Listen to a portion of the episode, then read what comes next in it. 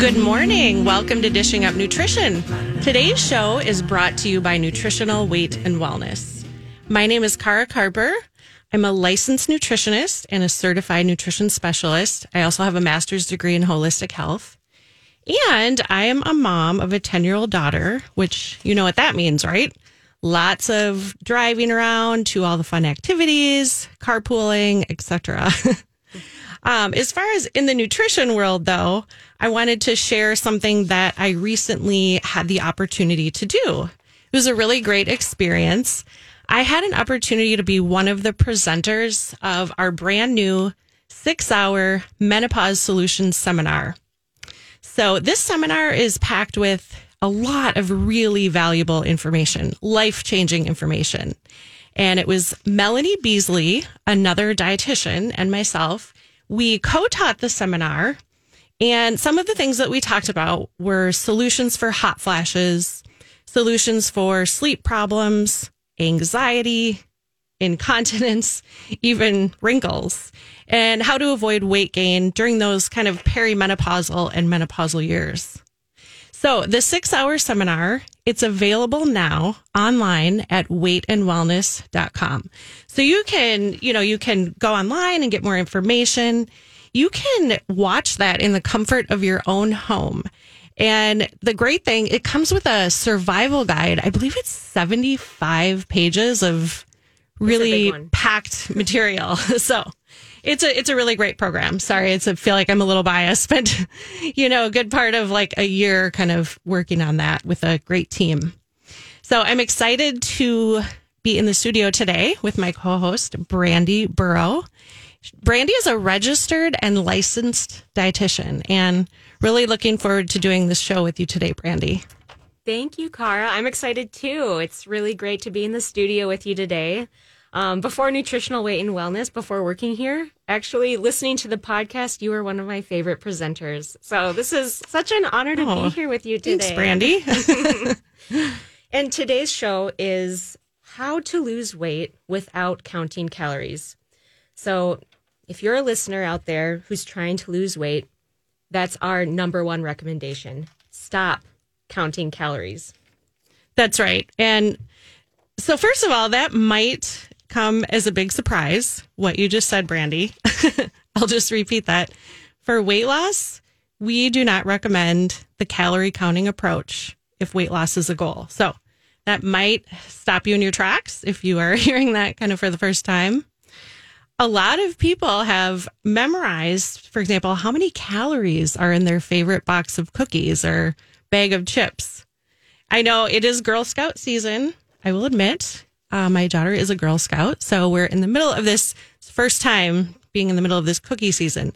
Now, I personally don't know how many calories are in the cookies, but I know that's a message that is out there. How many, you know, counting calories. So I'm kind of curious how many listeners know what the calorie count is in the box of cookies. That is a message we've been told for decades, is if weight loss is a goal, we need to count calories. We need to cut back on calories. For example, if we cut out three thousand five hundred calories, we're going to lose one pound. If we cut out seven thousand calories, we'll, live, we'll lose two pounds. So, Brandy, I was wondering if you could just explain a little bit to our listeners why this approach isn't working for most people. That is the calorie counting approach. Right. It turns out this this. approach to losing weight, the calories in, calories out, is a little outdated.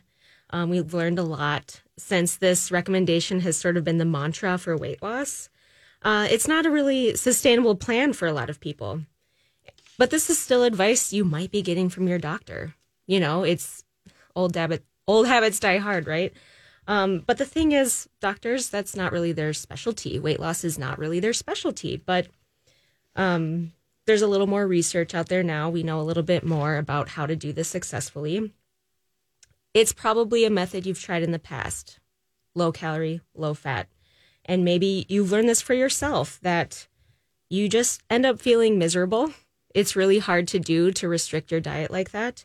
You maybe feel shaky, maybe a little moody because you're you're not eating enough. And after a few days or a few weeks, your cravings get the best of you and you're just driven to the foods that you've been told to cut out of your diet.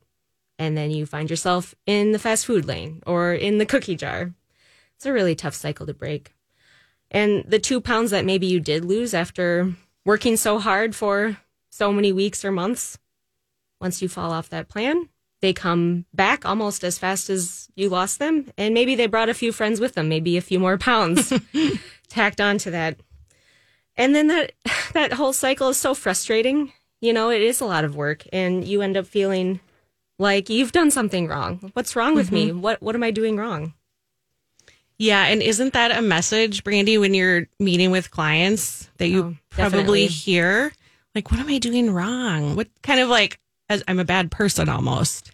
Oh, definitely. Yeah. yeah there's a lot of guilt and shame around yes, this approach. There really is. Um, so Brandy and I just want to share with you today, as nutritionists, we know there's nothing wrong with you if this resonates with you. It's not your fault. If you've tried counting calories, if you've tried low-calorie dieting, dieting and it ended in frustration, it's it's really the probably just the wrong plan for you, for your individual needs. There are some diet plans out there supposedly recommended by experts, uh, but they don't work for most people. So it's the old calories in, calories out message that's been handed down year after year as being the solution for weight loss. But we know as dietitians and nutritionists, it seldom works. And this is true, especially when we're talking about wanting long-term sustainable weight loss. So we'll talk more in the show about why this approach tends to fail. Um, a lot of it really has to do with low blood sugar. Almost like people, their bodies end up feeling like they're starving from the, the low calorie, the low fat. People get so hungry and they're not able to sustain the few amount of calories that they're eating, and then they end up sabotaging their weight loss efforts. Yep.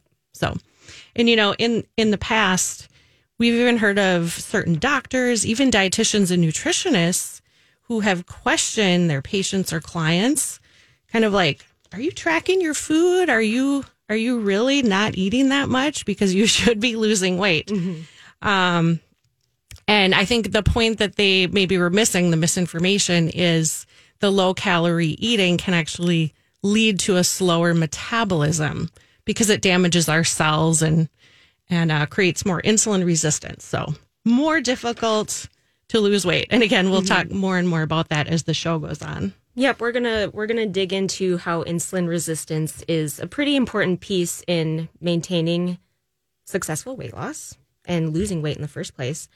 Um, but I just kind of want to review a little bit about why weight gain is a concern. You know, um, in dietetic school, we're taught that a body mass index that's greater than thirty, and just to review what body mass index is, it's sort of a way of categorizing your weight into certain categories of what's, quote, normal, um, overweight, or obese. So the higher your B M I, we found over the years that there's a strong connection between developing chronic diseases like heart disease or hypertension. So, you know, losing weight has been connected to reducing your risk. So doctors are going to recommend that you lose weight if your your weight falls in the obese category. And since the nineteen fifties, um, a lot of the recommendation behind losing weight has been that low-fat, low-calorie diet as a treatment for obesity.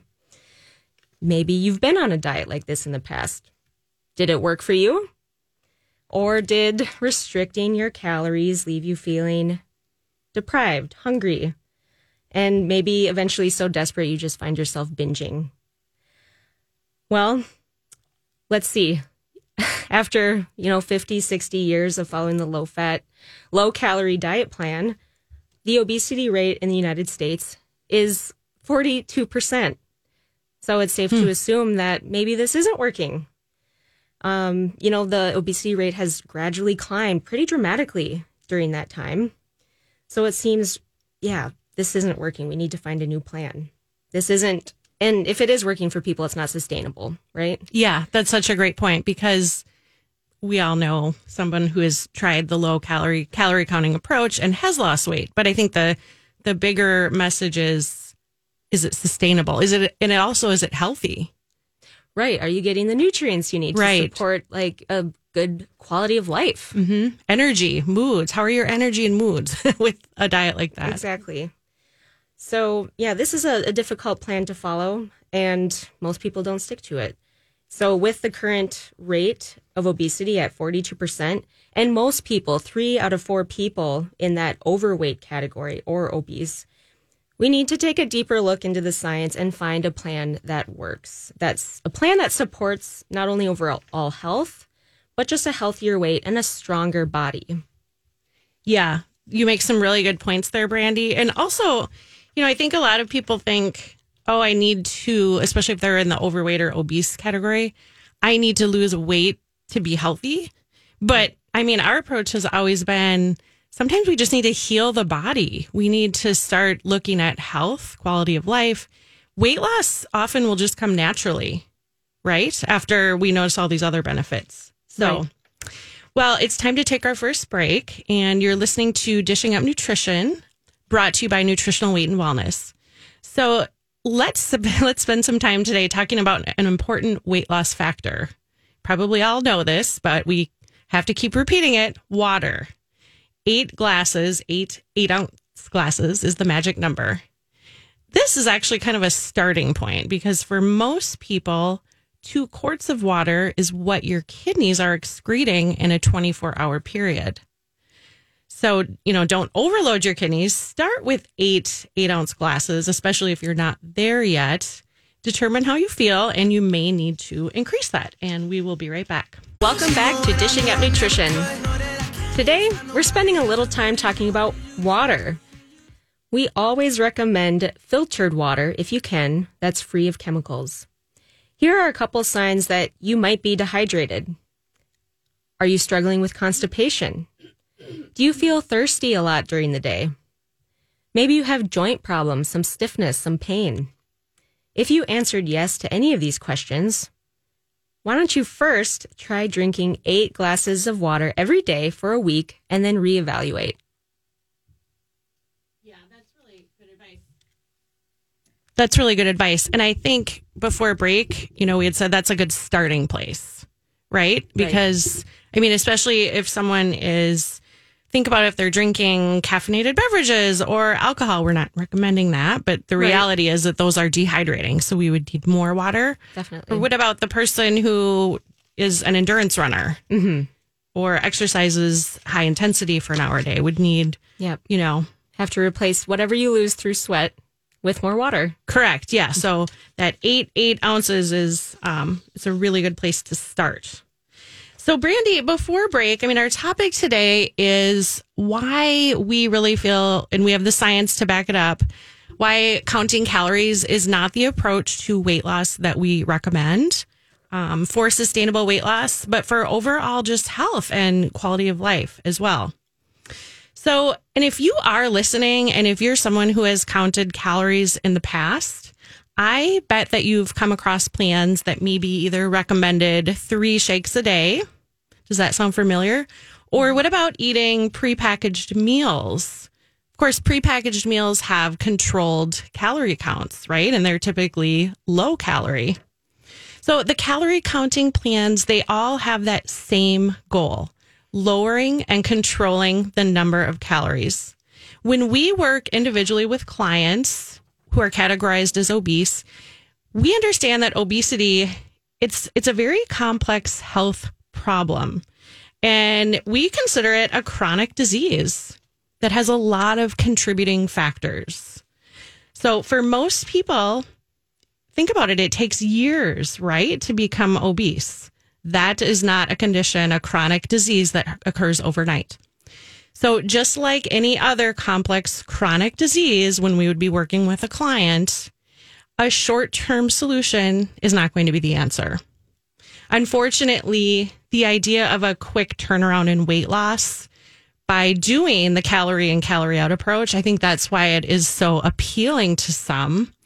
That gives false hope. Wouldn't, yeah. Don't you think, Brandy? Oh, definitely.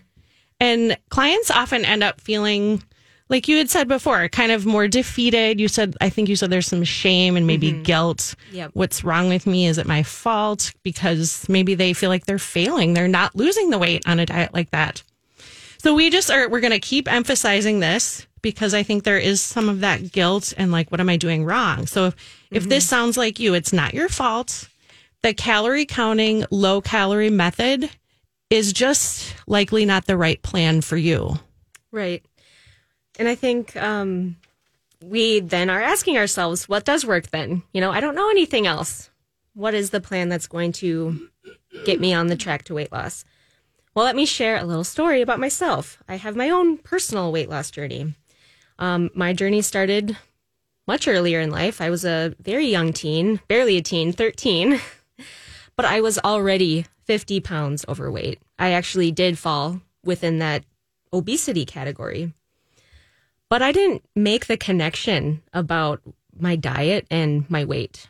I I didn't realize that the soda I was drinking every day or the three pieces of toast with sugar and cinnamon on top or the three bowls of cereal I had every morning, that was putting fat on my body.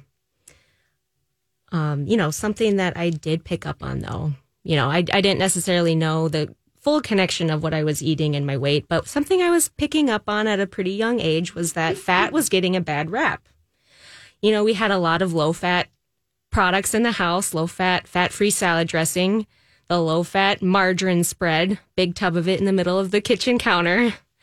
Um, and something I remember just preparing for this show, it kind of conjured some memories, sitting at the table in the cafeteria as a kindergartner. Our teacher would walk around the table and say, you know, if you take the skin off the chicken, it's lower in fat, and that's healthier.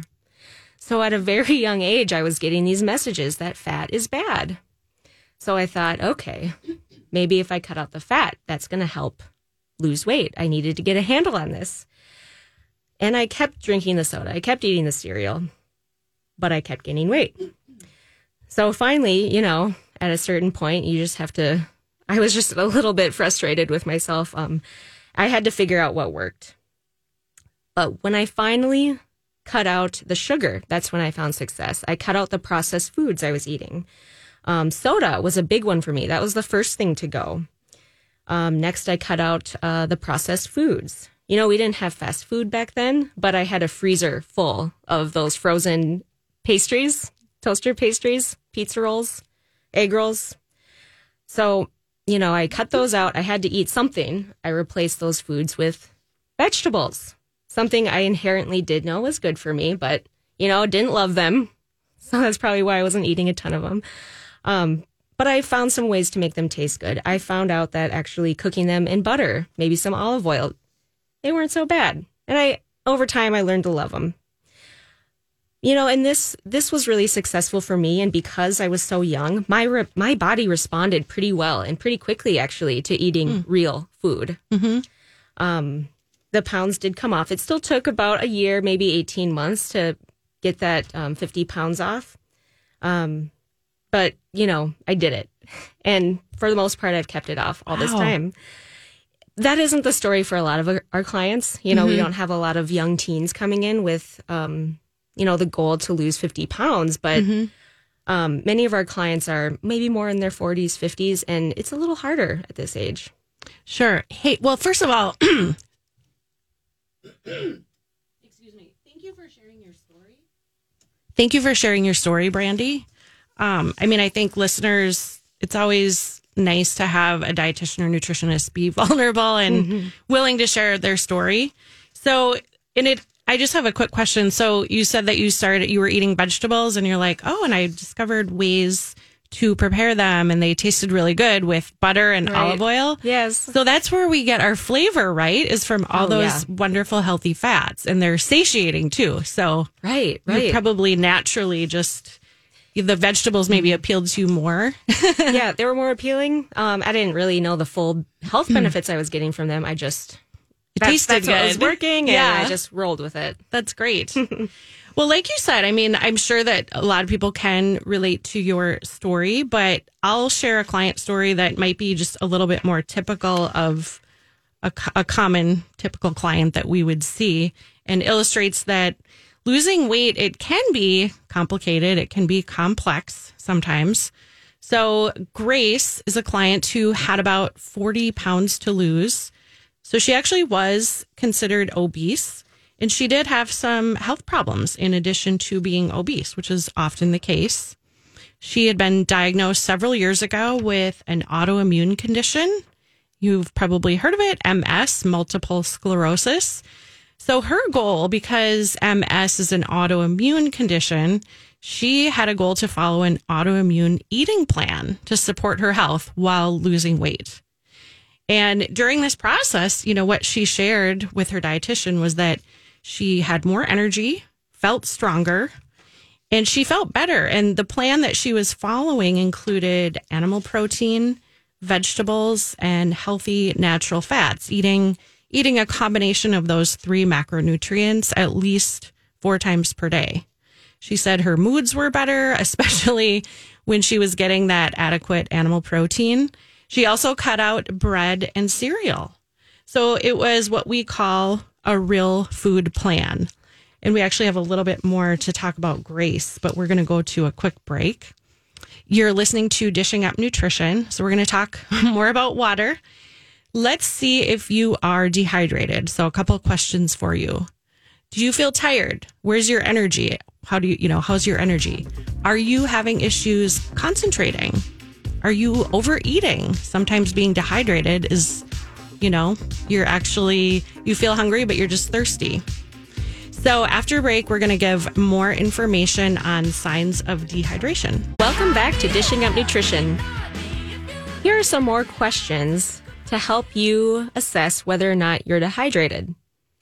Are you struggling with dry skin? Maybe dry eyes? Do you have dry, brittle hair? If you answered yes to these questions, let me suggest drinking eight to ten glasses of water every day for ten days and then reevaluate. And so before break, um, I was also giving a little bit information on water and just asking listeners to kind of think about signs of what dehydration feels like. So if you feel tired, if you're having some brain fog, trouble concentrating, or if you just feel hungry all the time, these are signs of being dehydrated. So just like Brandy said, just really get back on track with drinking at least eight glasses of filtered water. Try it for a week, then reevaluate and kind of look at after a week. How's your energy? Is how's your focus and your concentration? Maybe you're not feeling those strong hunger pangs. Um, so just give it a try. It's amazing what hydrating can mm-hmm. do for the body.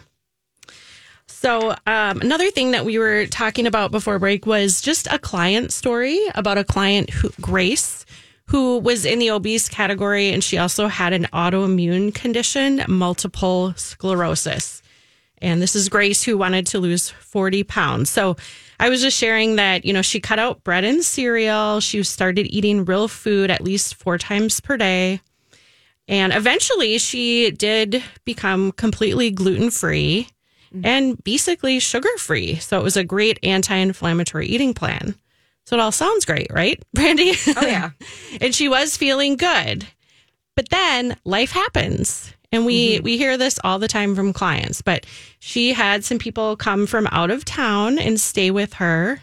Then she had some travel. Mm-hmm. The sugar kind of, the treats kind of started sneaking back in.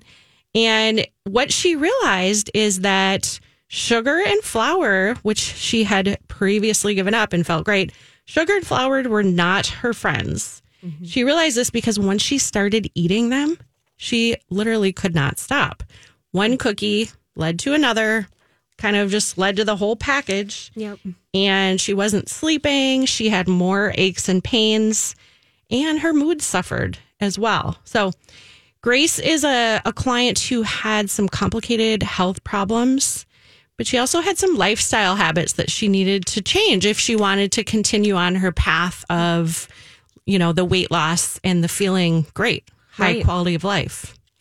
And it's so great that she was able to experience what it felt like when she removed the sugar. You know, that can be really motivating. to encourage yourself and to just to stay on track and figure out ways to alter your lifestyle to make that happen more consistently. And even as dietitians, you know, if you've been listening to the show for a while, you know that we all have our personal stories, our, our personal struggles, uh, sugar cravings being one of them for a lot of us.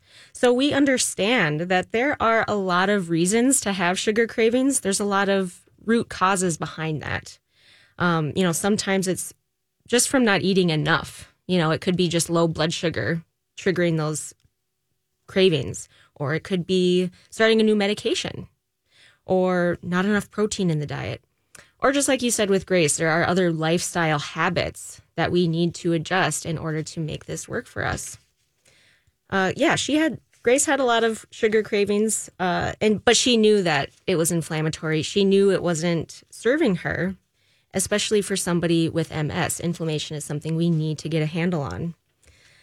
And it's true that she was also on some medications that could have been contributing to those sugar cravings, but she also had this really bad habit of skipping meals.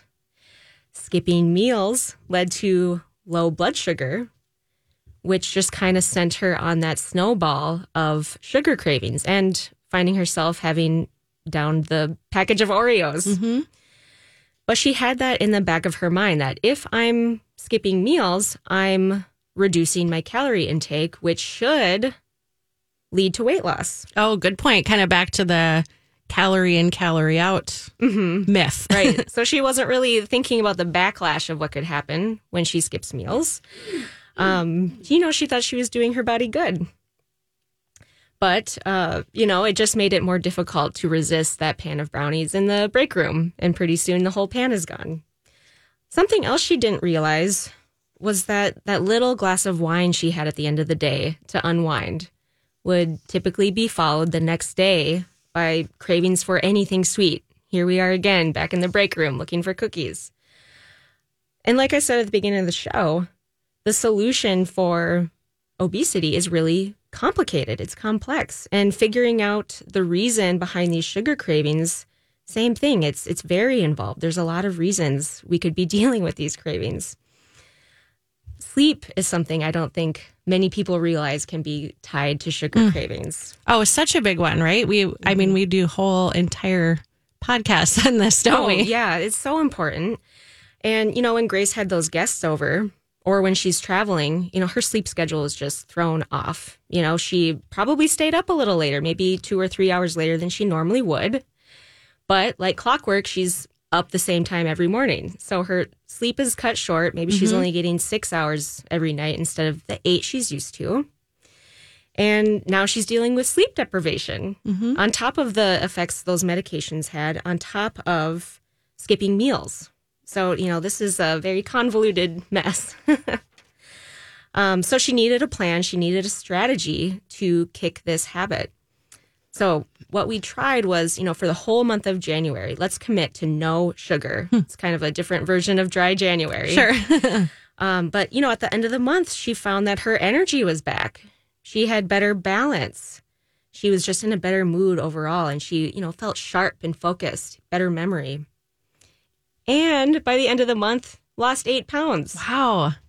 Yeah. And that's that's great. So it sounds like, would you say that Grace is someone that, I don't know if all or nothing is the right term, but I mean, mm-hmm. like like we had said earlier, one cookie led to two, led to three, led to the whole package. Oh, yeah. So she kind of, maybe she did need that reboot, that mm-hmm. no sugar January. Yeah, just some really strict boundaries. Yeah, just yeah. to kind of get it out, all out of her, almost like a sugar detox of yeah. sorts. Yeah, yeah, definitely.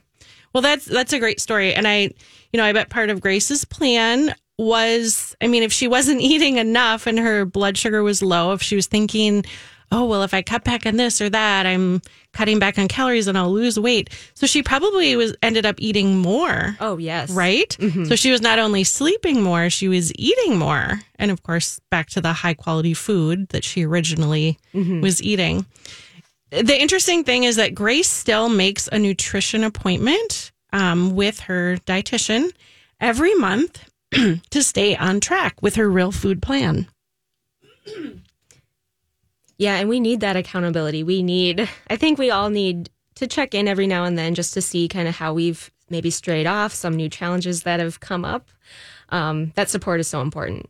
Yes. And of course, she likes the weight loss, but her real motivation was to support her healing and the management of her M S, her chronic illness.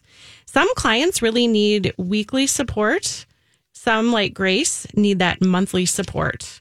Um, and so, like we had said earlier in the show, instead of the approach of, I need to lose weight to be healthy, Grace is someone that was getting healthy, and then naturally the the eight pounds came mm-hmm. off. Yes, in January. Yeah, that's so interesting. Um, great success story. Yeah. So mm-hmm. now, um, maybe we could pull in just a little bit about weight gain, perimenopausal, and mm-hmm. menopausal. Yes. Yeah. Actually, I have a story about this. I was at the coffee shop the other day. Uh, you know, people watching, you know, innocent eavesdropping as you do. My ears really perked up, though, when I heard these two women um, sitting by me talking about weight gain. And she said, one of the women said, you know, ever since I turned fifty, I just can't keep the weight off. I'm not really doing anything different.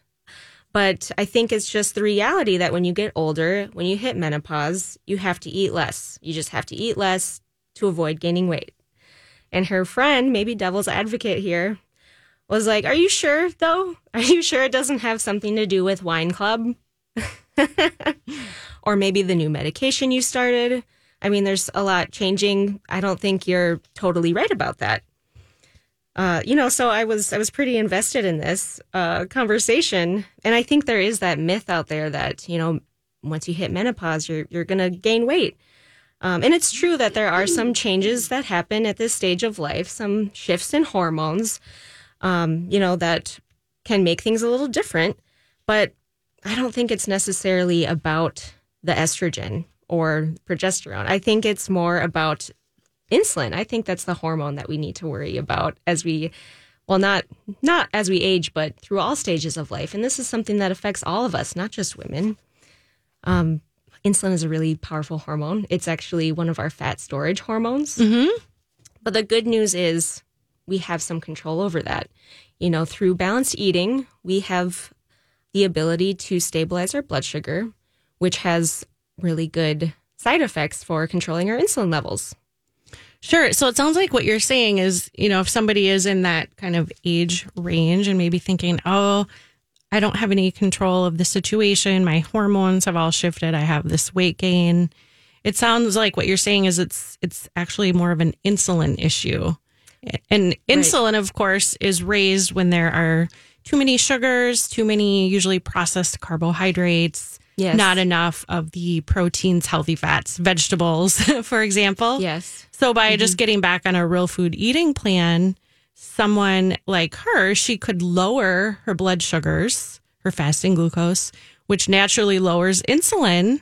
And eventually the body, the cells start to heal and weight loss just mm-hmm. occurs. Yes. So, yep. yeah, so there is hope for that situation. Like, I like how you said that, that it's an insulin problem, not an estrogen problem. Right. Um, so I have some interesting information, Brandy, kind of some historical information, oh. but I've, let's go to a break and then I can share that when we come back. You're listening to Dishing Up Nutrition. Have you ever gotten to dinner and said to yourself, what vegetable am I going to serve tonight? What vegetable should we eat? I need a new vegetable idea. Well, we have you covered because on March twenty-fourth, Marianne will roll out her vegetable magic. And she will talk about raw vegetables, roasted, steamed, and sauteed. Marianne's classes are not only educational, but they're really entertaining as well. And so this is something that you can do virtually. It's a Zoom class. Starts at six p.m. It's only twenty-five dollars. So you want to grab your spot ASAP, and you can do so at our website, weight and wellness dot com. Welcome back to Dishing Up Nutrition. If you drink eight glasses of water every day for a week and you still have dry skin, you may actually be deficient in a fat and essential fatty acids. I might suggest for dry skin to add two to four soft gel capsules of the essential fatty acid called G L A. If you struggle with dry eyes, I might suggest adding the essential fatty acid D H A. Again, two to four capsules is recommended every day to help hydrate those tissues.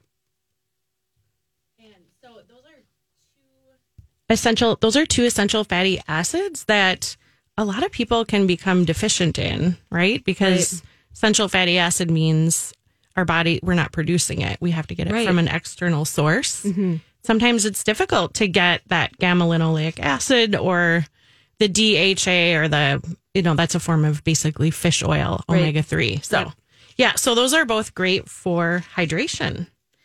Um, okay, so I started saying that, um, actually it was Darlene Kavis, the owner of our company, came across some really interesting literature. Now, this is from the eighteen hundreds, um, but the interesting thing about this is it pertains to what you were saying about insulin. Right. And how a lot of times when there's weight to be lost, it's an insulin problem. Yes. Right? Mm-hmm. Even for like women in menopause, it, it's not so much an estrogen progesterone issue, it's too much insulin. So longtime listeners might have heard all of this before, but if you're new, this could be a new message. But this information has been around for decades, actually hundreds of years. So these, the writings that she came across indicate that even um, back in the eighteen hundreds, it kind of aligns with our science that we talk about today. So one example, it's a book, it's called The Physiology of Taste. And in that book, um, the author stated that floury and starchy foods cause obesity. Foods such as bread, pasta, and potatoes. So isn't that kind of interesting? I yeah, mean, that was a long time ago. So long ago, and somehow we lost our way, but here we are again. Exactly. So another interesting historical book was written by William Banting in eighteen sixty-three. This so this particular author lived in London. He struggled with weight. His weight spiraled out of control. He was having a multitude of health problems. And when he consulted with doctors, they were unable to help him. So then, kind of on his own, he discovered this eating plan, which consisted of animal protein and vegetables. And all he really did is reduce some of his previous indulgences, like bread, milk, sugar, beer, and potatoes. He ended up losing fifty pounds and had dramatic health improvements. So he actually, he wrote the world's first diet book mm. a couple hundred years wow. ago to tell his story. So just kind of interesting yeah. stuff that, that Dar came across. Lessons from the past. Exactly. Yeah. So if we ate just too many refined carbs for a day, but maybe this is a pattern that happens week after week, month after month, year after year, this is just the way we live our lives, something starts to happen on a cellular level. So when we're eating too many refined carbs, like the crackers, the flours, the pastas, our cells actually start to develop like this sticky coating on the outside. And those receptors for insulin that help us bring that energy in to use for energy, we don't have the ability to do that anymore. That process is sort of blocked by that sticky coating. This is what insulin resistance is. Less sugar is able to get into the cell. More sugar stays in the bloodstream and gets turned into body fat. So insulin resistance develops in not just people in their later stages of life, maybe their fifties or sixties, but this is starting to affect people earlier and earlier. Even children have been found to have insulin resistance. Maybe it's from drinking too much juice or too much soda pop. And yes, we have children dealing with this, but mm-hmm. also dealing with obesity. Right, right. And our, we're hearing more about type two yep. diabetes in younger folks as well, yep. right? I mean, exactly. It, it used to be kind of a condition of adults. Yeah, I mean, th- I think they used to call it adult onset yeah, diabetes. I, I, I know that changed yeah. because children are yep. unfortunately mm-hmm. acquiring that as well. Um, so Brandy, I'm wondering if people are thinking, well, why, why does it matter? What is this insulin resistance all about? Well, it is, because just like how you explained it, I liked your explanation of the sticky coating and the cells. The reason that insulin resistance leads to high insulin, and then high insulin can lead to weight gain and obesity. So, mm-hmm. and when you gave your personal example and you indicated that you kind of, I don't know, bounced back kind of quickly with yep. your with your weight loss, you were in your twenties, twenties? Teens. Teens. Yep. Okay. And you had that fifty pound weight loss. Yep. And I think you mentioned that it might be a little bit more challenging, you know, mm-hmm. as especially as men and women get more into forties, fifties, sixties, it, the weight might not come off as quickly, because mm-hmm. if you think about like decades of eating maybe more processed carbohydrates, sugars, soda, right. things like that. So more years of having the sticky coating. Exactly. And it just gets harder and harder to control those insulin levels. Right. So just yeah. more healing to do. Yep. Um, to heal that insulin resistance and heal those cell receptors. Right. But we want to just let everybody know that this is definitely a process that can be reversed. Right. It just might take a little more time if you've mm-hmm. had this insulin resistance for decades. Exactly. So just like insulin resistance didn't happen overnight, it's not like you wake up one day and boom, insulin resistant or diabetic. Right. So just like it took years to develop that insulin resistance, it, it's going to take a little while to reverse that. And most people don't know that it's something that you can work on to improve.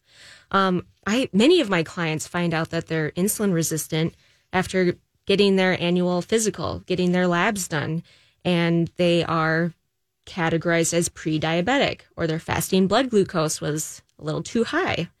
And I'm always surprised to hear that, you know, they walk away without any information on what to do about that. They really aren't given any guidance that there is something that you can do about that.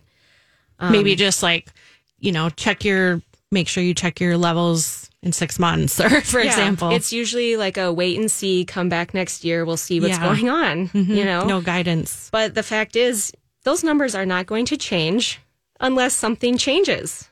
You know, so. Yeah, that's so powerful what you just said. Yeah, that's usually when I see clients. And thank goodness, thank goodness we get to talking, because my guess is in a year, they're probably further into that diabetic range. Sure. Closer to the pre-diabetes, diabetes. Mm-hmm, mm-hmm. Exactly. So, you know, this process of reversing insulin resistance, it's not going to take a few weeks. It's probably going to take a few months, maybe a few years to heal those cell receptors. And that is by following a real food meal plan, eating food in balance, making sure you're getting those healthy fats along with some good protein with the carbs. And that takes time. But slowly the insulin, the excess insulin is reduced. Your blood sugar is more stabilized, and the insulin resistance begins to decrease. So when we're not fighting against that insulin resistance, that's when we are able to finally lose some weight, because we're using our energy efficiently. We're not storing as much of it as fat. Mm-hmm. So it's not a matter of restricting calories. It's a matter of reducing the insulin. And this is something Doctor Jason Fung talks about in his book, The Obesity Code. Mm-hmm. Yeah, that's a really that's a really great book by Doctor Jason Fung. I think it kind of just expands on the message that we're talking about today. Yeah, definitely. Um, why the calorie counting, low calorie, low fat, basically starvation diets, mm-hmm. um, can really backfire when it comes to a weight loss goal and a health goal. Right. So, it, you know, if we had a little more time, we, Brandy and I were going to start talking about a uh, connection to insulin and weight gain and insulin resistance and that stress. And we know with uh, the pandemic, it's it's a very stressful time for people. It mm-hmm. still is after a couple of years. Um And so, unfortunately, we only have like a minute to wrap up here. But just know that stress can create that insulin resistance. Mm-hmm. And um, so what you what you do have control over in a stressful situation is what you put into your mouth. Exactly. Right. And so because what we eat can be a stressor if we're not eating mm-hmm. um, regularly throughout the day with protein, healthy fat and vegetables. So that right. in itself can like reduce stress on the body. Definitely. And lead to and lead to weight loss. So our goal at Nutritional Weight and Wellness, it's to help each and every person experience better health through eating real food. And it is a simple, but it's a very powerful message. eating real food is life-changing. Uh, great to be here with you today, Brandy, and thank you for joining us today. Everyone have a great day.